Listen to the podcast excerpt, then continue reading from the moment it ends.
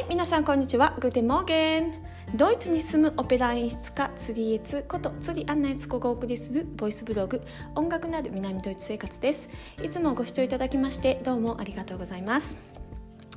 はい、えー、ごがつも本当最後の方になってきましたね。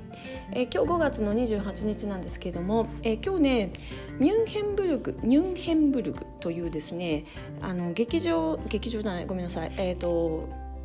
えー、シュロス、要するに王宮ですねがあるんですよね、ミュンヘンには。でこれ夏の王宮で、あの街のど真ん中にある宮とは違って、そっちの方はレジデンスっていうんですけど、そうじゃなくてニュンフェンブルクだから、なんか妖精という意味がニュンフェンブルクニュンヘンってあるんですけど、その妖精のお城みたいな名前ですよね。ですっごい綺麗な、本当に綺麗なお城が、あのちょっとこう郊外ってことでもないんですけどね、あのー、そうだな自転車だとさんじゅっぷんぐらい市内から、うん、のところにあるんですけども、えー、そこでにコンサートホールがありまして、そこでですねコンサートが日本人の、えー、人たちとドイツの人たちと日本とドイツの友好を結んだですね記念のなんか、えー、公演で、あのコロナでねできなかったのをにねん越しにやるっていうコンサートが開かれるみたいなんで、えー、私もね今日はね行ってこようと思っています。で、えーとね、チケットの買い方をねちょっとこの間人に聞かれたので、そのことをちょっとお話ししようと思います。というか席の選び方、コンサート会場でどこに座ったらいいのかっていうお話をですね今日したいと思います。であのー、まあチケットを買うときにその席によっておせお値段が違うような場合は結構やっぱり前の方が高くて後ろの方安いじゃないですか。であのミュージカルを見るとか演劇を見るとかいう場合に前の方でじっくりあの細かい本当にあの顔の表情とか手先とかまで見たいっていう人はですね、あの前に座るのがいいと思うんですね。もちろんその前に近ければ近い方がよく見えますよねっていう意味でね、あのいいと思うんですけども、ただし、えー、シューボックス型のホールでコンサートを聴く場合です。シューボックス型っていうのは靴箱みたいに長方形の縦長のホールで前に、えー、舞台があって、そこにこう椅子がバーって並んでるような感じのホールの場合なんですけれども、そういう時は私は後ろに座ります。はい、で、えー、なんでかっていうとですね、だいたいシューボックス型のホールは、まあ、天井結構高めで、え要するにですね音っていうのは上に上がっていく性質がありますよね。で、えー、音っていうのは上に上がって壁とかに反射して共鳴して、まあ、それでこう一つのにまとまってお客さんに届くんですね。であのまあ演奏家が例えばごにんとかろくにんとかいるとすると、まあ、あのピアノと歌とかだったらまあいいんですけど、もうちょっとこうじゃあ、えー、バイオリン四重奏、あと弦楽四重奏とかですね、例えばあとはあのソプラノアルト、えー、テノールバスの四重奏とかですね、そういう風になってくると一人一人の声はその近いところだと一人一人の声が聞こえて、それが混ざって音楽として一つのハーモニーとして聞こえてくるのにはちょちょっとね距離が必要なんですよ。でなんで、えー、後ろの方が響きがいいです。手全体の響きがまとまって聞こえます。はい、なので実は安いチケットの方がコンサートの音楽を聴くという点で言うといいんです。でここ難しいところなんですけど、その見たい人、あの目でもっと視覚的によろ見たい人はあの前に行っていただいていいと思うんですけども、音楽を耳で楽しみたい人は後ろに座るのがいいと思います。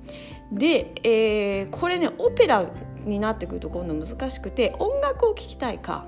細かいこうビジュアルが見たいかで、またちょっとねこうその人の好みでいいと思うんですけども、え私はどこに座るかというと、オペラ座も私はねなるべく後ろの席を取ります。で後ろのただし真ん中中心、私はもう中心が大好きです。でなんでかっていうと演出家なので、まあその舞台を遠くから広く眺めれば眺めるほどこういろんな動きが一瞬に入ってくるんですね。だから、えー、映画と劇場なり舞台の違いっていうのは、あの映画っていうのはこうズームインしなきゃズームインして見てほしいところは演出家がもうズームインのカットをそこに入れるとか、あとはこう全体像を見せたい時にはこう遠引きの絵を入れるみたいな感じでですね、ズームインアウトっていうのはもうその監督が映画監督がやってくれてるのはただじゃただ画面をひたすら見てればいいんですけども、オペラの場合とか演劇とかそういう舞台芸術の場合はどういう時に自分がズームインズームインで見たいか、どういう時に引きで見たいかっていうのは自分で判断しなきゃいけないですよね、目線を。でえなってくるとあんまり近いところだとズームインの要するにビジュアルばっかり見えるけど、そのズームインで目の前のまんまん中でその主役が歌ってる時に脇役とかセットチェンジが変わったりとか照明が変わったりとかしてる、そういうところまでも目に入ってこらないんですね。で私はもうちょっとこうセットチェンジがどういうふうに行われるとかとか照明の、えー色が変わっていくとか、あのその群衆がこう入ってきたとかそういうのとかもすごく見たい、あと脇役がどういうふうに動くかとかそういうのも見たいので、私は実はオペラに関してもなるべく引きで見たい人で、そのズームインっていうのは自分の目と集中力で結構かなりなところまでこう行くので、あのそれはそれっていうふうに私は思っているんですね。ズームインしながら常にその遠くの引きもあの意識の中に入ってパッてその自分の中で遠引きをパッてそのあの見れる位置にしてておくためにも私はオペラも後ろが好きです。で、えー、特に響きで言うとあの立ち見席、例えばニューヨークのメトロポリタンオペラとかも一番後ろに一番上のろっかいの後ろに立ち見席あるんですけども、ああいうところが最高ですね。はい、あの本当だ、そういうチケットって安いじゃないですか。で立ち見席ってですね結構本当に壁ギリギリの後ろにあったりとかするんで、立ち見席の真ん中はもう多分ねそのホールの中で一番いい音が聞こえると思います。で立ち見なんでやっぱ立ってるから見えるじゃないですか、後ろの人も気にしなくていいから、あのどこまでもこう背伸びして立ってられるみたいな意味で言うと、まあ、その舞台から遠引きとかなり遠くなってしまうので、さすがにそのズームインもこうちょっとメガネ、メガネというか望遠鏡みたいな感じになるかもしれませんけど、あの私はですね後ろ側の安い席が好きですね。で立ち見席ってもう音楽的には超最高って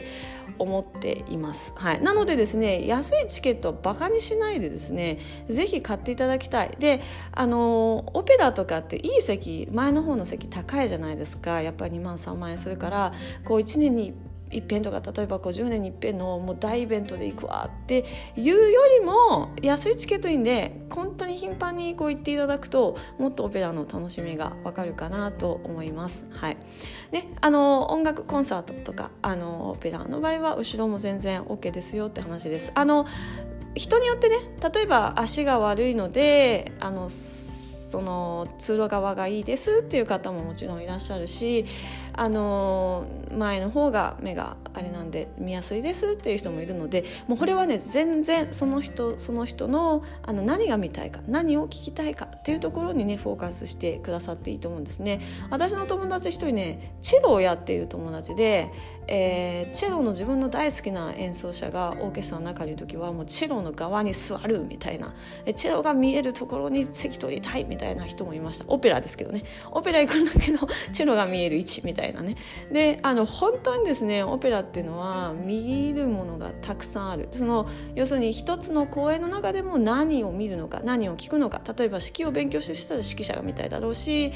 えー、照明勉強している人は照明の色が見たいだろうし、えー、いやもっとコスチュームとか衣装とかに興味がある人はそのコスチュームのディテールが見たいなとか、多分いろいろあると思うんですよね。であの歌が聴きたい人もいるし、その全体の響きが聴きたい人もいるしっていう意味でですね、あの皆さんその席の位置っていうのはその本当にですねあの何が見たいかをね考えてですねあのチケットを選ばれたらいいんじゃないかなと思いますね、うん、あの行く人がいて誰かのためにチケット取らなきゃいけない場合はそれをね聞くといいと思います。あの取ってあげるっつって取るのもで誰何でもいいよっていうあの人だったらいいんですけど、あのちょっとこだわりのある人の場合はですね